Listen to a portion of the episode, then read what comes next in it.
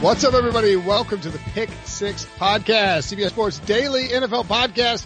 I'm Will Brinson. I'm your host. Download, subscribe, leave a 5-star review, and recommend the podcast to one friend. If you're a long-time listener, short-time listener, like the show, do it. And while you're recommending this podcast to a friend, go ahead and recommend the Cover 3 podcast to a friend as well, because we have a special Cover 3 crossover edition. We're going to look at the 2021 NFL Draft with Cover 3 host Chip Patterson, Cover 3 analyst Tom Fornelli, and our very own Ryan Wilson. Hello, gentlemen.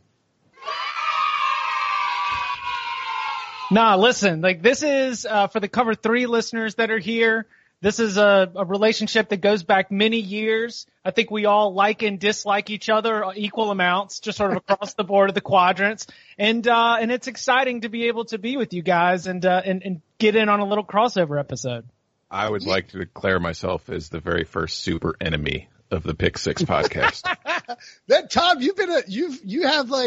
you're like a borderline honorary super friend. You and Chip both have no enemy. Okay, super frenemy. Super frenemy Tom Fornelli.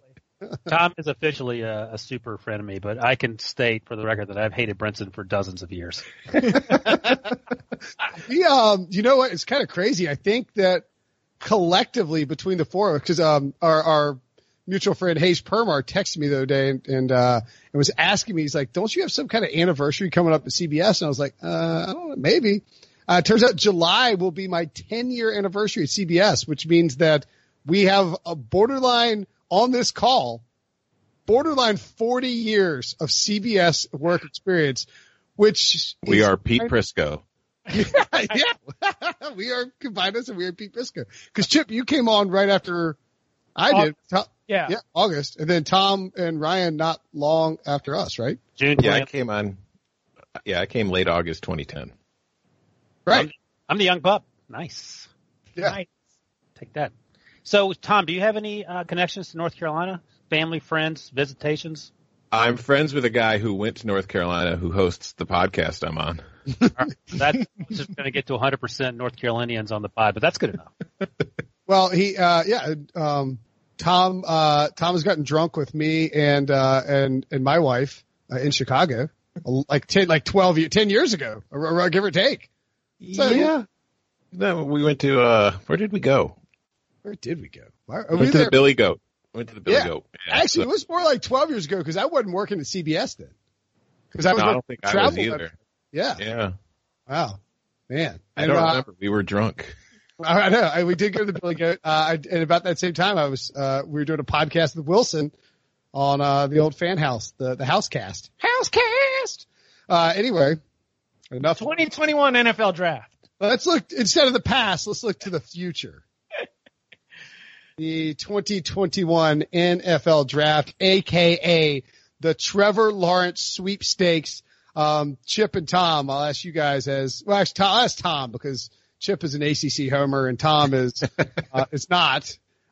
Is there any way that Trevor Lawrence is drafted, that Justin Fields could be taken over Trevor Lawrence in the 2021 NFL Draft, barring like an injury or no college football being played, et cetera?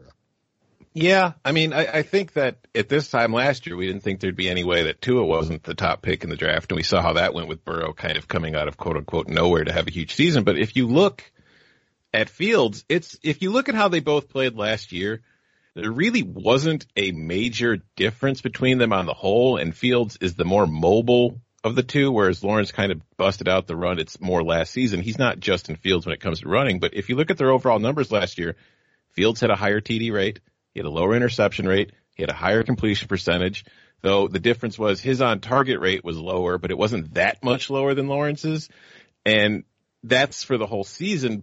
But if you break it down, because if we look at Trevor Lawrence's, I think that Lawrence will be the first one taken, like you said, barring injury, but I'm not ruling it out, because if you look at Lawrence's season – as a whole, the numbers aren't as great, but the first three games of the season, he was bad. I mean, there were the two blowout wins over Georgia Tech and Syracuse in which he was just kind of playing free and loose, chucking the ball deep, taking chances, and he ended up throwing some picks. And then there was the close game against A&M where he completed like 70% of his passes, but he didn't play all that well. But from week 4 on, all those stats I mentioned, Lawrence was much better than Fields in like every single one. Although Fields had a slim lead in the touchdown rate, the interception rate was the same. Their yards per attempt was essentially the same, but Lawrence's on-target rate went up to 75.8%, which was a full 5.5% higher than Fields. That's a significant difference. And then you take into the fact that Ohio State's team on-target catch rate as a team last year was 91%. Clemson was at 88%. Ohio State's drop rate was at 6.3%, and Lawrence's was at 8.6% with his Clemson receivers. So even though he had better stats, he was also a bit unlucky with his receivers, who are also highly rated, and we'll probably get to them again later. At least one of them did not play as well as Ohio State's receivers. So when you look at all that as a picture, I think that Trevor Lawrence is your prototypical number one pick type NFL quarterback. But I think Fields is talented enough and is better than a lot of people maybe wanted to give him credit for, that yes, if he goes out this year and has another strong season and improves his accuracy, he can very easily overtake Lawrence as the number one QB in the class. Yeah, there are games where Trevor Lawrence is not the best Clemson player. Yeah. And some of that is by design. Travis Etienne is the two-time ACC player of the year.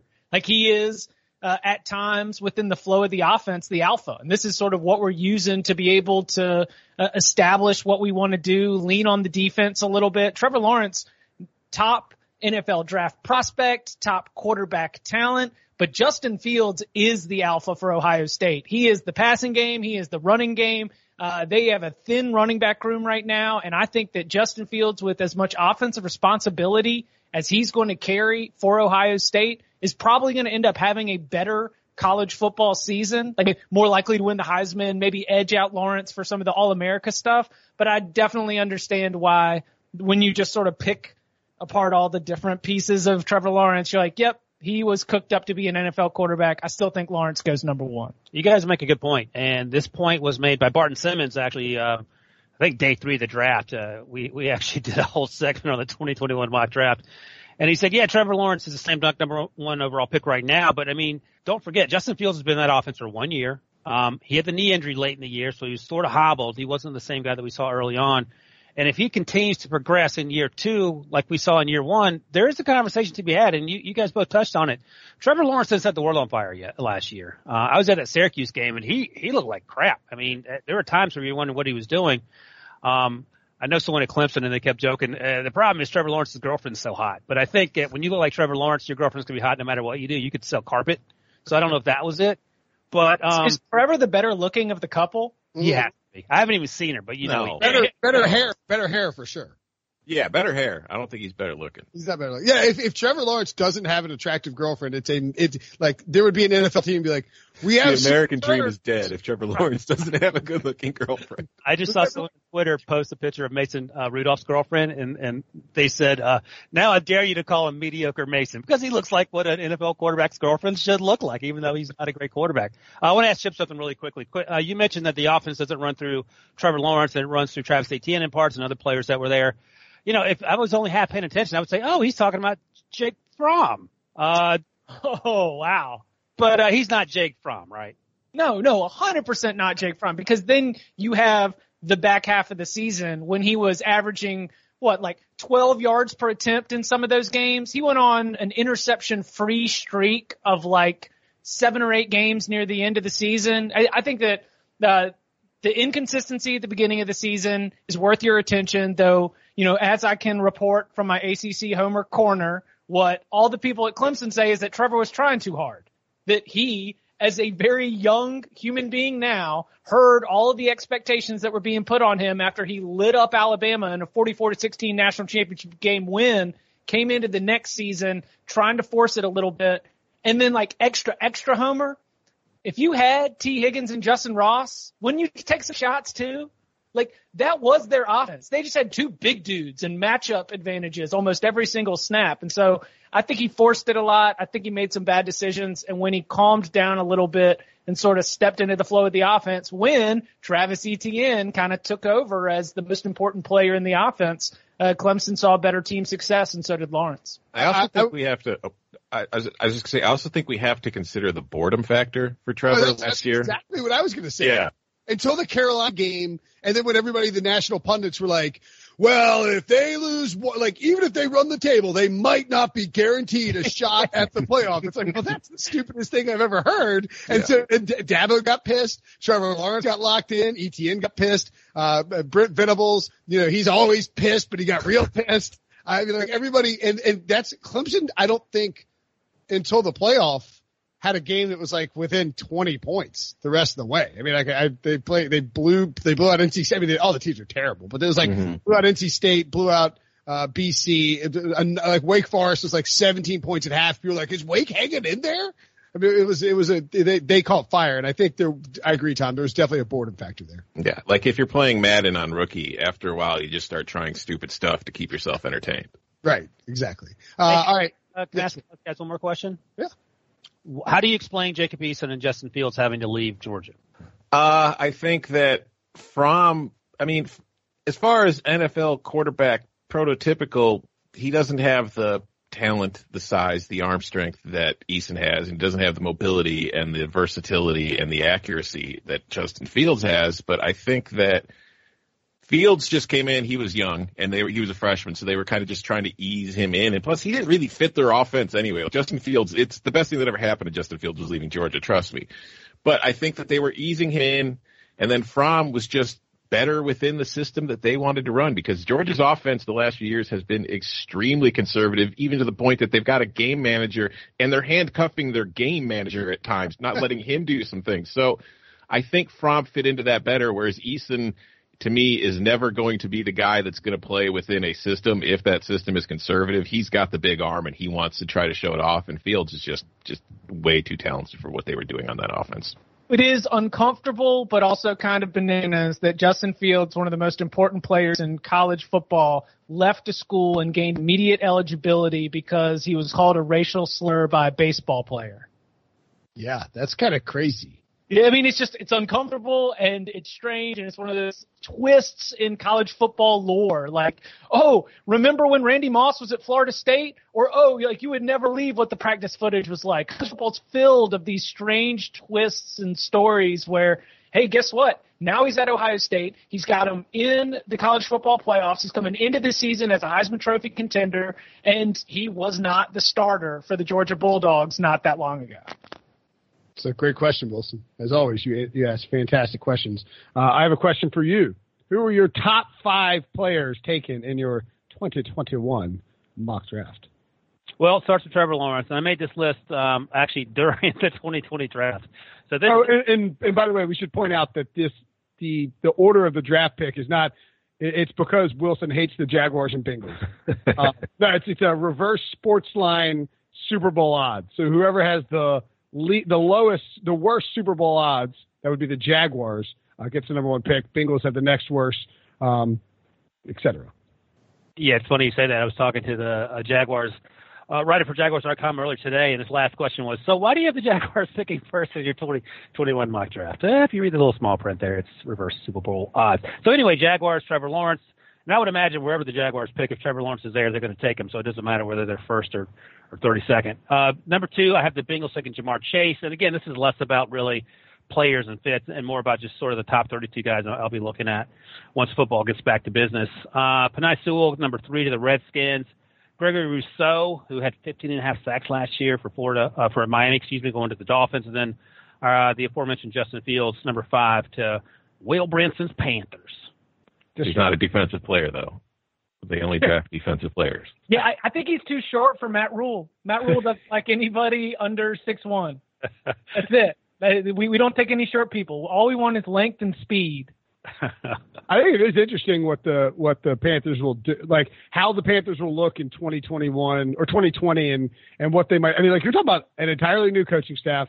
A new, like the only connection on the offensive system is Joe Brady and Teddy Bridgewater, who, you know, worked together for a year in New Orleans when Teddy was the backup and didn't actually play at all, and Joe Brady wasn't the offensive coordinator. You know, Phil Snow coming as a DC, and they got 7 new guys. Ostensibly, more than half of those guys are going to be starters on this defense, which was just ragged last year. I think there's a reasonable chance Carolina has the number 1 overall pick, and I don't think they would be upset about it either. No. I mean, if you're looking to rebuild like they are, getting like a Trevor Lawrence or Justin Fields is a hell of a way to speed that process up. Yeah. Who's the second worst team? The Lions, maybe? I don't even know who the second worst team is. Redskins could be terrible. Yeah, I feel like they'll be a little better. Yeah, I think they're like 7-9-ish. Wow. That's bold. Think the NFC East stinks, man. Let's be honest. Like, the Cowboys are good, but the Eagles, I don't know. I feel like they're taking a step back, and then, you know. There's no reason the Lions should be 10 here. The Lions should be like 5. Yeah, I think what happens is a lot of these teams are grouped together with the same Super Bowl odds, so it just depends on how you sort them. So they could very easily be 6 or 5, right? Sorry. And by the way, we got to congratulate Fornelli. The Bears just signed Ted Ginn, so that's one more step to the Super Bowl. Oh yeah, he's going to drop 12% of the passes thrown his way. I'm going to be super excited about it. Yep. The other 12% aren't going to be anywhere near him. So there's 20%. 6 right there. 6% of those are coming from Mitchell Trubisky, and 6% are coming from Nick Foles too. Yeah. Oh boy. Yeah. We'll see how many people can underthrow or overthrow him during the season. When you talk about those quarterbacks, the other guy that showed up on this list too, Jamie Newman, who was at Wake Forest but has since transferred, Chip. To Georgia. Yeah, and that's the other part of the Jamie Newman experience is because there's been a lot of production, at least last season in particular at Wake Forest.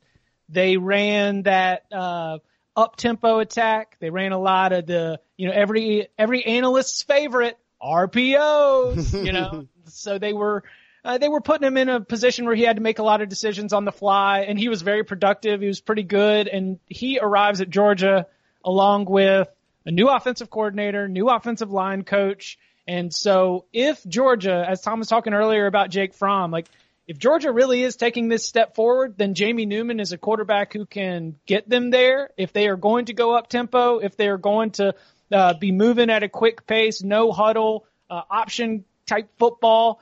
So if he's really productive at Georgia, that's one of the biggest stories because Georgia is a college football playoff contender. They're an SEC championship contender. And if their quarterback and their revitalized or their supercharged offense is a big part of it, then this Jamie Newman is going to be a top 10 pick. I will also warn that this could go in the other direction. Like Jamie Newman could be perfectly fine. And look, J'Marr White is a really, really good running back. Like Georgia still has 6'5", 330-pound offensive linemen on that roster right now. If Kirby has his way, we might not be seeing the up-tempo Jamie Newman light the world on fire offense. We still might be just handing the ball off 30 times per game. So that I feel like Jamie Newman has, in terms of NFL draft future, really high ceiling, but also kind of a lower floor as well. Yeah, Chip. And oh, go ahead, Ryan. Well, I'll ask you, Tommy, the one you can ask. So Kirby is not going to take anything away from what Ed Orgeron allowed the offense to become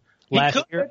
Yeah, coaches are stubborn, man. It's especially look how long it took Orgeron a few years to do it. It took Les Miles a decade to do it, which is why he ended up getting fired. And if you're Kirby Smart, you might be saying, listen, man, we were like 3 plays away from winning a national title playing like this a few years ago. And he might, if things go wrong, that's what it's going to be like.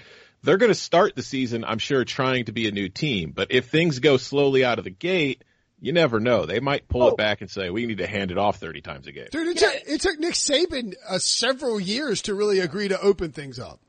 Yeah, but he was still winning at the time. He just realized I need to change if I want to keep winning. Right. But think about Georgia's defense. Georgia's defense is going to be sick next year. Like Georgia only had 1 defensive player drafted this year, and that's not to say that Georgia doesn't have talent. It means that all of Georgia's defensive talent is coming back. Mm-hmm. I mean, they can lean on that defense and not even have to worry about scoring 40 points per game because they can win it just like Kirby Smart wants to win it, and Kirby Smart wants to win games like 28-14. Yeah, and going back to new. Oh, go ahead. I was going to say quickly to your point, Chip, about no one getting drafted on that defense. The one guy who did get drafted, Tay Crowder, was Mr. Irrelevant, and I had not even watched him. So I usually if there's someone I don't know about, I'll go scramble to read Dane Brugler's draft guide. He didn't have him in there, so that tells you I don't know how good he was last year at Georgia because he wasn't on my radar. But the other 10 guys coming back, to hear you describe it, they should be just fine. Go ahead, Tom. Sorry. Yeah, no, Tay Crowder wasn't somebody that really stood out when I watched Georgia last year, but he's a good player. We'll see. But last pick of the draft, take a shot. But I was just going back to Jamie Newman. Like, the reason the floor is so low is because his accuracy, even though he put up really good numbers at Wake, isn't there. Like, there were 3 or there were 77 quarterbacks in the FBS level last year who threw at least 300 passes. Newman's on-target rate with those passes, according to SIS, was 65.4%. That ranked 76th among those 77 quarterbacks. And if we go a step further and move that to passes past the line of scrimmage, he ranked 36th of the 37 now. So that's clearly something that he needs to improve on. But ironically enough, the one quarterback he beat in both those categories was a first-round draft pick this year. It was Jordan Love. Interesting. Ryan, were you trying to troll Tom just straight up by sending a Iowa State quarterback in Brock Purdy to the Bears at 14? Or what was the point of that? Yeah, this is where things sort of get interesting. I mentioned at the top, these are just sort of 32 guys I'll be watching. A year ago, I'm pretty sure K.J. Costello was on the first-round watch list for me, and then things went sour in a hurry, and then was he Mississippi State or Ole Miss now? Where'd he go? Mississippi State. Mississippi State. So that'll be fun to watch. But he'll be with... Now, he's an interesting guy to watch, too, because – and I'm in tune into this KJ Costello stuff because NC State plays Mississippi State.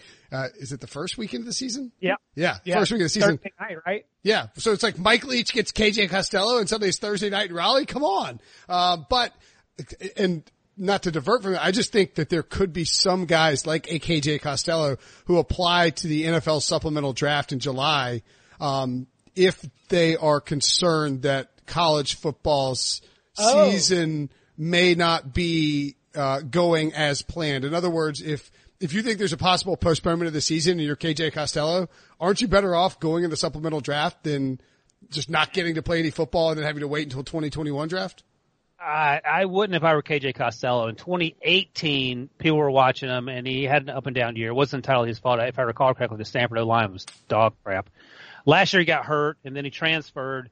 I would want him to come back and see what he could do. I mean, much the same way I wanted Jacob Eason and Jake Fromm to come back to see what they could do, but there are certainly different circumstances. I don't know if K.J. Costello, maybe someone takes a 6th or 7th round flyer on him in the supplemental draft, but he just didn't do enough for me. In terms of Brock Purdy, he's just a guy that I'll be watching. I want to see what he can do. I mean, he has some traits that people like, and we'll have to see how it translates. But, I mean, we all here know that a lot can change in 4 months of football in terms of your draft future, whether you go from Joe Burrow, nobody to number one overall pick, or whether you go from KJ Costello and you get hurt and you have to come back to school. If Brock Purdy's draft is going to be decided by his performance, he might be in trouble because, Tom, is it every offensive lineman gone for Iowa State, or is it all of them but one? It's at least four. I can't remember off the top of my head, but it's a sea change on the offensive line. And that's just They got a good running back who sort of emerged near the back half of last year named Breece Hall, but I think that Brock Purdy is a great quarterback prospect, and I think that he, thrown into the fire by Matt Campbell as a freshman, put up really big numbers. He's played well against the best teams on Iowa State's schedule, but that team might take a little bit of a step back on offense because they're having to reboot a whole offensive line. That's going to be tough. I think he's still the same player in the NFL draft, but I do think his numbers might take a hit because of that. Yeah, he might be next year's Fromm in that the talent around him is going to completely change, and he might have difficult time adjusting. And then plus, I just think if you look at his build, because he's like 6'1", and while his arm's stronger than Fromm's, it's not like he's got a cannon or anything, but he's accurate. So I think that he's Fromm-esque in that kind of manner, but with a higher upside. Any other quarterbacks that you guys have on your radar for possible – first round selection in 2021. I love Tanner Morgan out of Minnesota. Ooh. Yeah, that's right. He's a good guy. And a name I was going to mention that I'll be honest, I didn't watch one game last year, but I'll do so at some point. Trey Lance. You guys know Trey Lance? The NDSU? Well, look at Tom out of nowhere. That's right. North Dakota State guy. 28 touchdowns, exactly 0 interceptions last year. 2,700 passing yards. That's a crazy yards to touchdown ratio. Yeah, Walter Payton Award winner, which is the most outstanding player in FCS. First freshman ever to win that award. So, yeah, I mean, he's on people's radars. We'll see what he looks like. I remember, and there's a kid from Eastern Washington, too, because he played in that game, Jake Fromm's first game for Washington, where I think Jacob Eason had 5 touchdowns and no interceptions, and everyone was losing their mind. But the Eastern Washington kid is supposed to be pretty good too. I don't have his name in front of me, but we'll see how small school guys. Typically they don't work out, but sometimes you hit a Carson Wentz. Sam Ehlinger.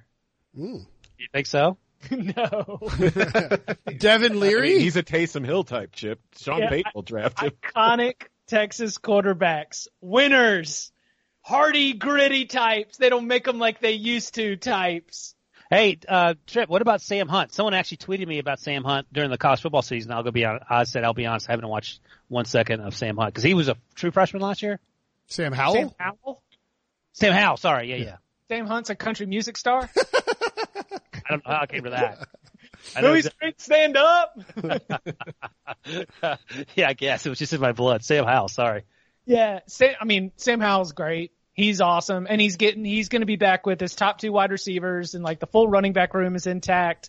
He's going to continue to put together some sick tape, but he also has, last year, North Carolina was one of the worst second quarter teams in the country. Second quarter scoring margin. Can't explain it. Like, just for whatever reason, the whole team would just start thinking about the orange slices and the Gatorade that they were going to get in the locker room and just lose focus and just totally not be able to control themselves. We're talking turnovers. We're talking penalties. But Sam Howell was a part of that. He would throw some interceptions, but his play in fourth quarter is what has everyone excited about him, because not only does he have a good arm, not only does he put up a bunch of stats, but he does have kind of that gamer swagger to him. By the way, played well. Sam Lowry Hunt is an American singer and songwriter. Prior to his successful solo career, Hunt was credited for writing singles for Kenny Chesney, Keith Urban, Billy Currington, and Reba McEntire. But he played quarterback for the UAB Blazers from 03 to 04. Unbelievable. Wasn't he on game day 1 week? Yeah. He might have been on game day, I think as like a guest picker. Unbelievable. He was actually a quarterback and a country music star. I fell ass backwards into that one. I didn't know who Sam was. No, you do that much research that you're still looking up UAB quarterbacks as draft prospects. You're just that dedicated. Thank you, Tom. That's what I need. I need more self-affirmation. Well, it also says he is engaged to Hannah Lee Fowler. Is there any chance that's... Well, there's no chance she's ugly. We know that. He's a quarterback and now he's a country music star. But I mean, I wonder if she's... Is that any chance? She's a nurse. Good looking. First round good looking grade. No, I'm wondering if she's related to Chris Fowler. Could be. No. You just gave the same kind of like flat grade that somebody coming out of Iowa or Boston College gets. Like, are you out of Boston College or Iowa? Fourth round minimum. That's it. All right. Let's take a break. God, what great Sam Hunt talk. And when we come back, we will look at wide receivers who might go in the first round of the 2021 NFL Draft. Welcome to the Nothing Personal with David Sampson podcast. Do me a favor and blink, please. Did you blink? That's how fast the Major League Baseball season went in 2020. The postseason is already upon us. Whether it's baseball news, you on NFL, college football, water polo, chess, movies, if there's a story, we'll have it covered. Every weekday, 5 days a week. Just subscribe and download on Apple, Spotify, Stitcher, YouTube, or wherever else you find your podcasts. No BS. No soft tosses, no hot takes. You know, it's always business. It's nothing personal.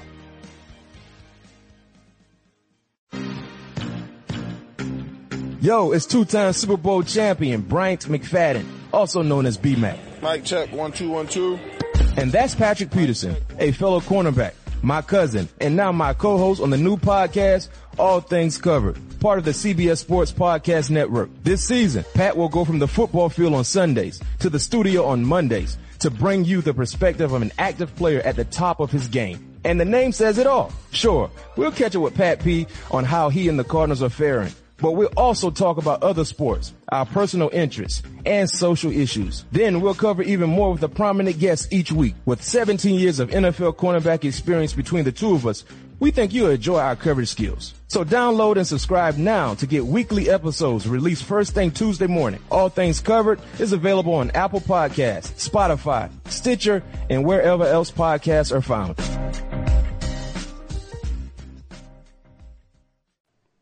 Okay, so the quarterbacks are, as always, the big story, but wide receiver class.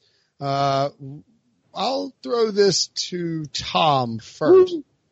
I wouldn't be excited. I mean, like, so supposedly Justyn Ross better than T. Higgins. And I think most people agree with that consensus idea. Does this group of wide receivers, which includes J'Marr Chase, Justyn Ross, Devonta Smith, does this group compare favorably with 2020, or is it maybe more of like a better talent, but not as quite as much depth, et cetera?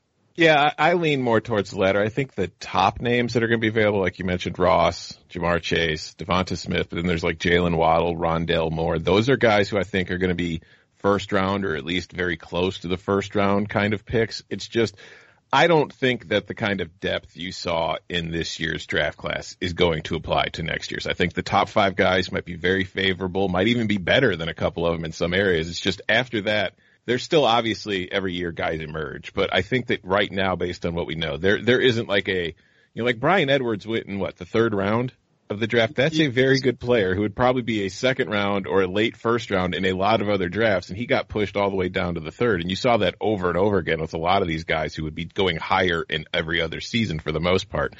That's not what next year's wide receiver class is going to look like, but there's a lot of talent to get in the first round still.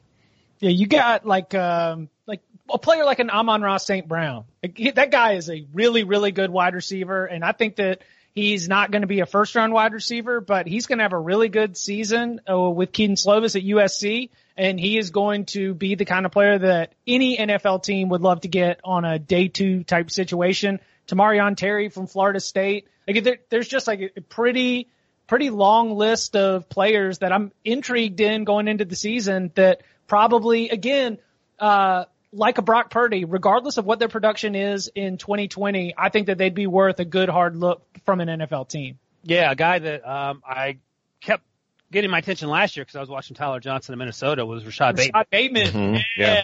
And Rashad Bateman is actually better than Tyler Johnson. Yes. And I don't think there's any question. So he's another guy that he looks like a first-round talent. We'll see what happens, but he had a huge year last year, and I don't expect that'll change with Tyler Johnson now gone. Tyler Johnson, by the way, was a fourth-round pick, I think. And I think so, yeah. Yeah, for the longest time, I had trouble. Sort of in the fall, I'd heard that he was not going to be like a day one, day two guy. And I remember talking to a scout, and he said, look, man, I got a stack of papers this high, like an inch high, of guys. Yeah, a fifth-round pick. Fifth-round pick. Yeah. Stack of papers that are an inch high of guys who fit that height, weight, speed. And the issue is he can't get open. He doesn't get separation. He had some focus drops, but he was a human highlight reel. But that said, Bateman feels like he's going to be legit. Bateman's an alpha receiver. Like, he's a dude that can go on an NFL team and be the number one on a team. Just, take over. Is Minnesota a title sleeper? No. But they are definitely a contender in their division and a team that is very capable of losing to Ohio State in the Big Ten Championship. Yeah, the undefeated start to the season was not some kind of fluke, regardless of everything that I said on the Cover 3 podcast, calling them the fraudulent-ass Gophers. You know, that 9-year-old in Minnesota's listening. My bad. Sorry. Yeah, that's right. We've got young 9-year-olds who are going to tell their classmates about fraudulent Fornelli, who's always picking against Minnesota. I mean, this is intergenerational Cover 3 rivalry stuff that we've got. But some kid got sent to the principal's office for like saying fraudulent ass Gophers and like. Yes. He didn't say. He just said fraudulent Fornelli after Minnesota beat. I called them fraudulent ass Gophers. So let me ask you guys this, and I think this is actually going to turn out to be true. I think J'Marr Chase might be the best receiver in the 2020 class as well. By the time it's all said and done, that's what was a bunch of defensive backs at the NFL Combine. Like they just the random run of the mill question on NFL Combine Media Night, who is the toughest player you had to guard? Because with the loaded wide receiver class, I think that the intention of the question was to make these defensive backs pick from one of the wide receivers that was there, and a ton of them said J'Marr Chase. I think it'll also depend on whoever's quarterbacking for LSU when the season starts, because I think J'Marr Chase definitely helps any quarterback he's playing with, but I also think that J'Marr Chase benefited from Joe Burrow's accuracy on a lot of those passes. And if Miles Brennan doesn't come in and be, you know, Joe Burrow, or if they don't bring a transfer in, who knows, you know, JT Daniels is out there. It could affect his numbers, which might push him down. But I think talent-wise, yeah, he's definitely like a very good candidate to be the first receiver off the board. I mean, LSU might not be good next year. Oh, it'll be good. I just don't think it going to be like title contender good, or it's not going to be near what it was last year. But last year, as Barton has talked about on our show many times, that might have been the best college football team of all time. Mm. And it's hard to live up to that 2 years in a row. By the way, no one is better at the correct pronoun usage of football teams than Tom. Like LSU, and he just said it. Like I'd be sorry, I understand the English language. No, but I mean, I always say like they for LSU, you know, or like, but I know I always notice it. That's that NC State education at work, ladies and gentlemen, right there. Right. Tom does that thing where he sets the bar high and really asks you to keep up. You know, he doesn't really pander to the lowest common audience. I don't know about that. Red Tom's worked at Fan House for a long time. All right, what kind of Fan House? There was, I always think about this, like the halcyon days of blogging, not to go back in time, but like there was a report that Jamarcus Russell had come back to Raiders camp and weighed like over 300 pounds. And I went into MS Paint and we have obtained an exclusive photo of Jamarcus Russell. And it was just a big black circle with a little like Raiders logo designed on it. It was truly amazing. And all that incredible stuff we did at Fan House doesn't exist anymore. Hey, my first year at CBS, I did MS Paint where I drew a monkey flinging its own poop and then called it the UCLA offense and published it on the site. So, you know, we've all come a long way in the last 10 years. I don't think that's probably around either because they got rid of the sort of the message board CMS. Uh-huh. That's all. It's probably all for the best if we're being honest. Absolutely. Absolutely. No, I mean, it's great. Like, I mean, it is nice because like any take you had that looks terrible has now been tossed out the window. So that's, we got that going for us, at least in that respect. All right. When, we look at the running backs out of this class, is Travis Etienne the best one, Chip? And do you think he will be a first round pick when it's all said and done? Yes. And the reason is going to be because of his explosiveness, because people are going to love those times where they run stretch and he lets all the blockers get set and then he just explodes vertically up the field. I mean, he is the king of the 12 carry, 119-yard, 3-touchdown stat line where he's not even playing in the second half of the third quarter and the fourth quarter. His yards per touch is nuts. It is real, and it is a huge part of the Clemson offense. I'm going to go Travis Etienne. Yes, first-rounder. And I don't know if I'm to the point where I'm going to say definitely the number one wide receiver because it's very, very interesting to think about what Chuba Hubbard is going to do at Oklahoma State and how the NFL is going to treat Chuba Hubbard. But I think ETN's absolutely worth it and deserves to be in that conversation for RB1. Yeah, no offense to Hubbard, but if ETN's not the number one running back on your board, you're doing it wrong. I just think that if you look at him, he's got everything that Chip just mentioned. But another thing, you know, besides the speed and the vision, last year he had a broken tackle rate of 41.5%. Of any running back with at least 200 carries, that was 6.5% higher than any other player in the country, and he averaged 5 yards after contact per rush, which was a full yard higher than the next closest guy, who was Utah's Zach Moss. This is a guy who's quick, he's got the vision, and he can break tackles and get through guys, and more important than anything for NFL teams, like Chip mentioned, he's only getting like 12 carries per game. He's going to have a lot of tread left on the tires, even though he came back for another season when he didn't have to. He's still going to be fresh. So when you look at all those things, put it together, that's the guy who should be the first running back taken. Now, whether he's a first-round pick, I don't know. I'm like Prisco. I don't think you should probably take any running back in the first round the way things are going these days, but I think that he is somebody that could be worth a late first-round pick. It's curious about that too, because I like what the Chiefs did taking Clyde Edwards-Hilaire because he fits what they do on offense, and he wasn't making it back to their second-round pick. So I kind of think, Ryan, there's a chance that if Edwards-Hilaire has a monster season, that the dum-dums in the copycat league end up like we get 2 or 3 running backs in the first round next year. If like the Chiefs win the Super Bowl again and Edwards-Hilaire is like leads the league in rushing, then somebody's like Dave Caldwell is going to take ETN with the top 10 pick or something like that. Yeah, after not having learned from Leonard Fournette. I think the run on running backs in round 2 made perfect sense. And where they, I had no issue with. I think Sean Wagner-McGuff mentioned this on the HQ show yesterday that the Colts took Jonathan Taylor, who does have a lot of mileage on those tires, but they traded up for him because the boss man said it was a good idea. So I don't know if any other team would have traded up for Jonathan Taylor, but him going in round 2 along with the rest of those guys makes a ton of sense. And initially I was like, why is Travis Etienne going back to school? And now you know why. He's the number one running back. Mm-hmm. Simple. So Chip mentioned Chuba Hubbard. I'll be watching him. Trey Sermon transferred from Oklahoma to Ohio State, so he'll be someone to keep an eye on. And Kylan Hill will be in that Mike Leach offense as well, and he returned. So those are some of the guys off the top of my head that I'll be looking at when this thing gets going again, and then I'm sure there'll be 10 other guys that. Yeah, Kylan Hill's in a Mike Leach offense, so he's going to get about 15 carries next season. And 10 receptions. Just over the ball, baby. Right there. Safety foul. What? Is Puka Williams eligible to come out, or is he a freshman? No, he's eligible. And I have a feeling, not knowing anything about his decision, that he will definitely not be returning for his senior season at Kansas. I think that Puka Williams is going to be Travis Etienne-ing this. Yeah. But I mean, am I crazy? I like Puka a lot. Is that crazy? No. I mean, talent-wise, he's a very enticing prospect. There's been some off-the-field stuff, though, that I'm sure is going to hurt his draft stock. I mean, I don't think he's going to creep into the first round or anything like that. No. Yeah. Is there anybody else to keep an eye on from the running back class, since running backs are enticing even though they inevitably will not be drafted that high? What's his name from USC who's completely escaping me now? Not Stephen Carr. I cannot remember his name, but him. Keep an eye out for him. There we go. Yeah, keep an eye out for Marquise Step.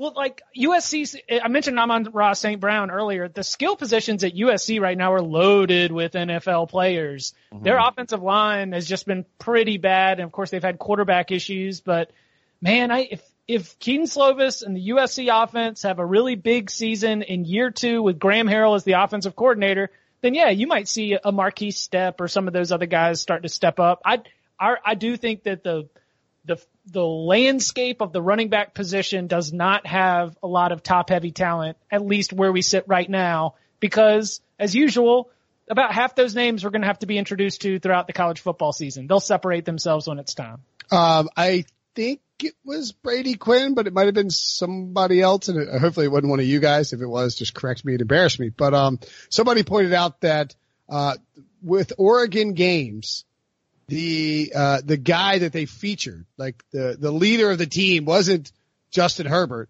It was Penei Sewell. Penei Sewell, yeah. So did you say that, Wilson? Was that you or was that somebody else? Okay, just making sure. So thoughts on Penei Sewell? A lot of people said that. Yeah. We started off by doing it as a joke at the time because it was like the game would end and they always go get the coach. Maybe it was you. Maybe it was you. Player. I mean, we talked about it during the season because we were like, because look at this. After the game, big Oregon, Pac-12 title contenders. Who do they go interview? Penei Sewell. Like, he is the most marketable face of the Oregon football program. You know, what's sad is that, this is Friday's podcast. We're recording it on Thursday. Less than a week ago, Chip told me this fact, and I forgot that it was Chip who told me. We did it on the Tua emergency pod during the draft. There you go. Herbert was taken immediately after, and you pointed that out, and I just could not remember for the life of me who said it. That goes to show you that I have you're saying I look like Brady Quinn.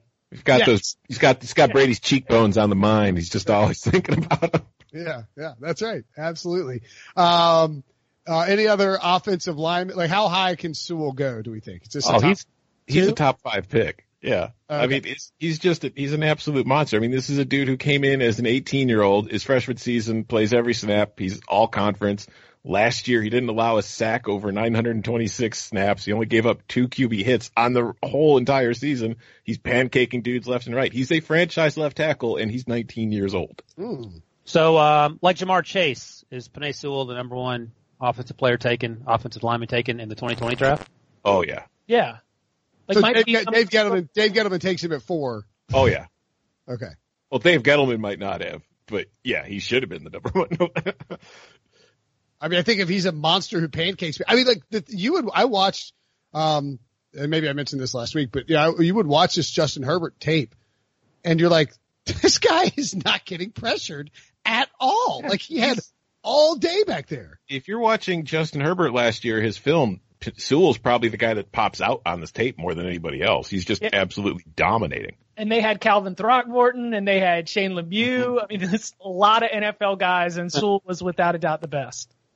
What is the most depressing junior number 2 the third, whatever it is. Who's the most depressing name that you've seen him come across a draft? Like we got, you know, like this year we got Antoine Winfield Jr., which is not, it's like, okay, Antoine Winfield was like 38 when he played. Like I can live with that. Patrick Surtain, the second out of Alabama, obviously, you know, he's a little bit older too. Like once we start getting into like Trevor Lawrence Jr., that's what, you know, that's what I'm going to have problems with this job. But I'm curious who registers as the most depressing one that you guys have seen from a college football perspective. Cause we're fairly like novice at this at the NFL level. Well, here, I'll go first because it's the only one I have and I don't want you guys to take it. Asante Samuel. He's got, yes.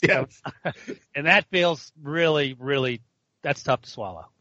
You said Samuel. He already said Surtain. I'm going to switch sports. I'll tell you the most depressing thing in the world. I'm an Illini fan. I went to Illinois. I root for Illinois basketball. On Illinois' basketball team this year is a junior named DeMonte Williams, who is the son of Frank Williams, who was playing for Illinois when I was there. Ooh. That is depressing. That is depressing. I would say Thaddeus Moss is up there, too. He didn't get drafted, so that doesn't count. Yeah, he's like the only player on LSU's offense that got a snap that didn't get drafted. Steven Sullivan got the other tight end. The long snapper got drafted. Steven Sullivan got drafted. I just mean that, like, Randy Moss, like, yeah. I mean, I guess Randy Moss is relatively the same age as, like, Winfield and all those other guys. He just feels like, you know. I feel like, why wouldn't it be Brandon Childress then? Just the idea that Randolph Childress's son is now done with his college career. That one's up there too. Yeah. That's terrible. I remember betting on a weight. Look, 1990. Ooh, Wilson, a little DJ exposure. 1994. It was my junior year in college, and I bet I was deep in the hole after winning my first 5 bets. I was like $800 down. I was have to call my parents. So I bet to make the bet $800 on Oklahoma State, Wake Forest, in the maybe the Sweet 16, it was the NCAA tournament. So it was Big Country versus Randolph Childress. The over/under was 122. I bet the over. And I think they just hit it. And so, thank you, Randolph. And thanks. I love the Randolph Childress and Big Country. And that's why Ryan's firstborn was named Randolph. What was Big Country's name? Bryant? Was he Bryant? Bryant Reeves. Randolph Bryant Wilson, welcome to the world. By the way, the final score that was 71 Oklahoma State, Wake Forest 66. What's that math? I didn't hit the 137. Over. Yeah, I got it. Yes. Shout out to former Wake. Was the over/under really 122? Does that they have that on there? No, they don't. It's 295. They don't have it listed, but that's probably. I mean, that's probably right. Randolph Childress had 22 points. Randy Rutherford had 23. Yeah. Former Wake Forest quarterback Rusty LaRue. Rusty LaRue scored 17 off the bench. Was this a basketball game or a NASCAR race? What are all these names? Tim Duncan had Rusty LaRue played for the Bulls. You know that. No, I remember Rusty. Sure. Tim Duncan in this game only scored 12 points, but he had 22 rebounds and 8 blocks. Yes, I didn't like the blocks so much. I like the rebounds. That's right. Big Country had 15 and 9, a very disappointing game for Big Country, who got D'd up by Timmy D. I don't know how this morphed into a 1995 college basketball podcast, but here we are. Chip out of Childress's son. No, I know. Anybody else that you guys would want to touch on to watch for, like any other prospects in Ryan's draft or off Ryan's draft that might be worth this, like people keeping an eye on as they head into the season? Florida State defensive tackle Marvin Wilson. Woo! Yeah. He could be the Derrick Brown of next year's draft class, and that he could be like the interior D lineman to go top 10. I just think that he's got a good chance of being better than Brown simply because he's, in my mind, he projects as a better interior pass rusher than Brown does, and I think that would give him a much higher ceiling. And I think that's a name people should keep an eye on. Great call. Another name that I like is Penn State tight end Pat Freiermuth. How you say it? Is that right? I've always said Freer, but I could be wrong. Firemouth. He would have been the first tight end taken in this draft class, I feel like. And well, no, probably not, because the Bears didn't have a first round pick. So. Yeah, but they would have traded up to get him. Yeah, he's fun to watch. No disrespect to Cole Kmet and Tom Fornelli. I cannot believe Ryan Pace ruined that bet of 43 and under 43.5, and he takes him at 43 with 9 tight ends on the roster. Chip, anybody else for you? Devin Leary. No. In the list, you mentioned Gregory Rousseau. Gregory Rousseau often does not get a lot of like doesn't get singled out very often, but he and Chase Young are the only two players to have at least 15 sacks last year. And he was number 7 in the country in tackles for loss. He's a beast. And he's got a guy named Jalen Phillips, former UCLA transfer, former number 1 overall prospect in his own recruiting class, playing opposite him. So it's not like he's going to be double teamed and totally the attention of every offensive lineman. So I think he's going to have another productive year. So keep your eye on him. The Coastal too, like, I mean, Sam, I mean, I assume Carolina is the favorite to win the Coastal, but I think it's UNC, Virginia Tech is the conversation. I mean, okay. Take that. Next question. No, I'm just telling you that, like, I mean, I already see how, if college football is played this year, it's Sam Howell versus Trevor Lawrence in the ACC championship. And by the way, Sam Hunt sings the national anthem to start the game. Okay. Yeah, but I was just thinking, like, the Coastal doesn't feel dominant. So like a pass rusher, like, it doesn't feel like it has a bunch of dominant quarterbacks or anything like that. Like a pass rusher for Miami could probably eat up pretty good this coming season. Yeah. And then everybody will finish 4-4. Okay, I have one more question for you guys. I hope you guys are holding up well in this time of weird life. But how confident are you that we play college football on Labor Day? Not. I am 100% confident that they will play at some point, simply because not having a season would destroy the academic, departments or athletic. Sorry, the athletic departments for, like, schools across the country. So they're gonna play. I just don't think they're going to play on time, but hey, fingers crossed. Things are happening quickly. If we are going to start losing non-conference games, from the public health perspective, those big kickoff games whose entire point is to bring lots of fan bases from all across the country to one hot spot, if those end up getting relocated to campus sites, or if those become some sort of scheduling alteration, that would not surprise me. And so you mentioned Labor Day. I would think that those might be in jeopardy to be played as scheduled, but I think we play football this fall. It was interesting too that the NFL announced the date of the draft in Cleveland, and everything's subject to change these days. But I know it had been debated about that college football might exist from in the spring this year, and I don't know that you can do that because you've got and Wilson had to leave because Wilson always has. Wilson has radio, so he's got to go. Bye, Ryan. Yeah, Ryan disappears from this podcast all the time, especially when I start asking unexpected questions. I thought he was giving you 2 minutes. 2 minutes. Yeah, I thought he's like, I have 2 points to make. I was like, okay, all right. But like, I do think that it sets kind of a hard deadline to finish the college football season, like, because you're going to have the combine before that. Like, so these dudes, I mean, maybe Trevor Lawrence is a different case, but a bunch of these guys are not going to want to be playing college football during the draft process point of the thing. Like, you just can't risk suffering that injury for a free, playing free football, right? I wouldn't think so. I mean, if I've learned anything in the last few months, it's that anything is possible at this point. Yep. Anything is possible. I don't think Tom meant it that way, but yes, Chip. All right, you guys are a blast to talk to as always. Chip Patterson, Tom Fornelli. If you're listening to the Cover 3 podcast edition of this, make sure to check out the Pick 6 podcast, daily NFL show. We have tons of content coming your way all the time. Give us a shot if you like football. And if you're listening on the Pick 6 feed, make sure and go subscribe to the Cover 3 podcast. It is awesome stuff from Chip, Tom, Barton Simmons, and the crew. As one door closes, another opens. The 2020 fantasy baseball season is over, but 2021 prep is just beginning. Join Scott White and me, Frank Stanfill, on Fantasy Baseball Today, part of the CBS Sports Podcast Network, as we take an early look at position previews, review mock drafts, and react in real time to the MLB hot stove. Not only that, we'll be welcoming in some of the best guests in the industry to try and figure out what was real and what wasn't from the abbreviated 60-game season. Listen Tuesdays and Thursdays on Apple Podcasts, Spotify, Stitcher, and wherever else podcasts are found.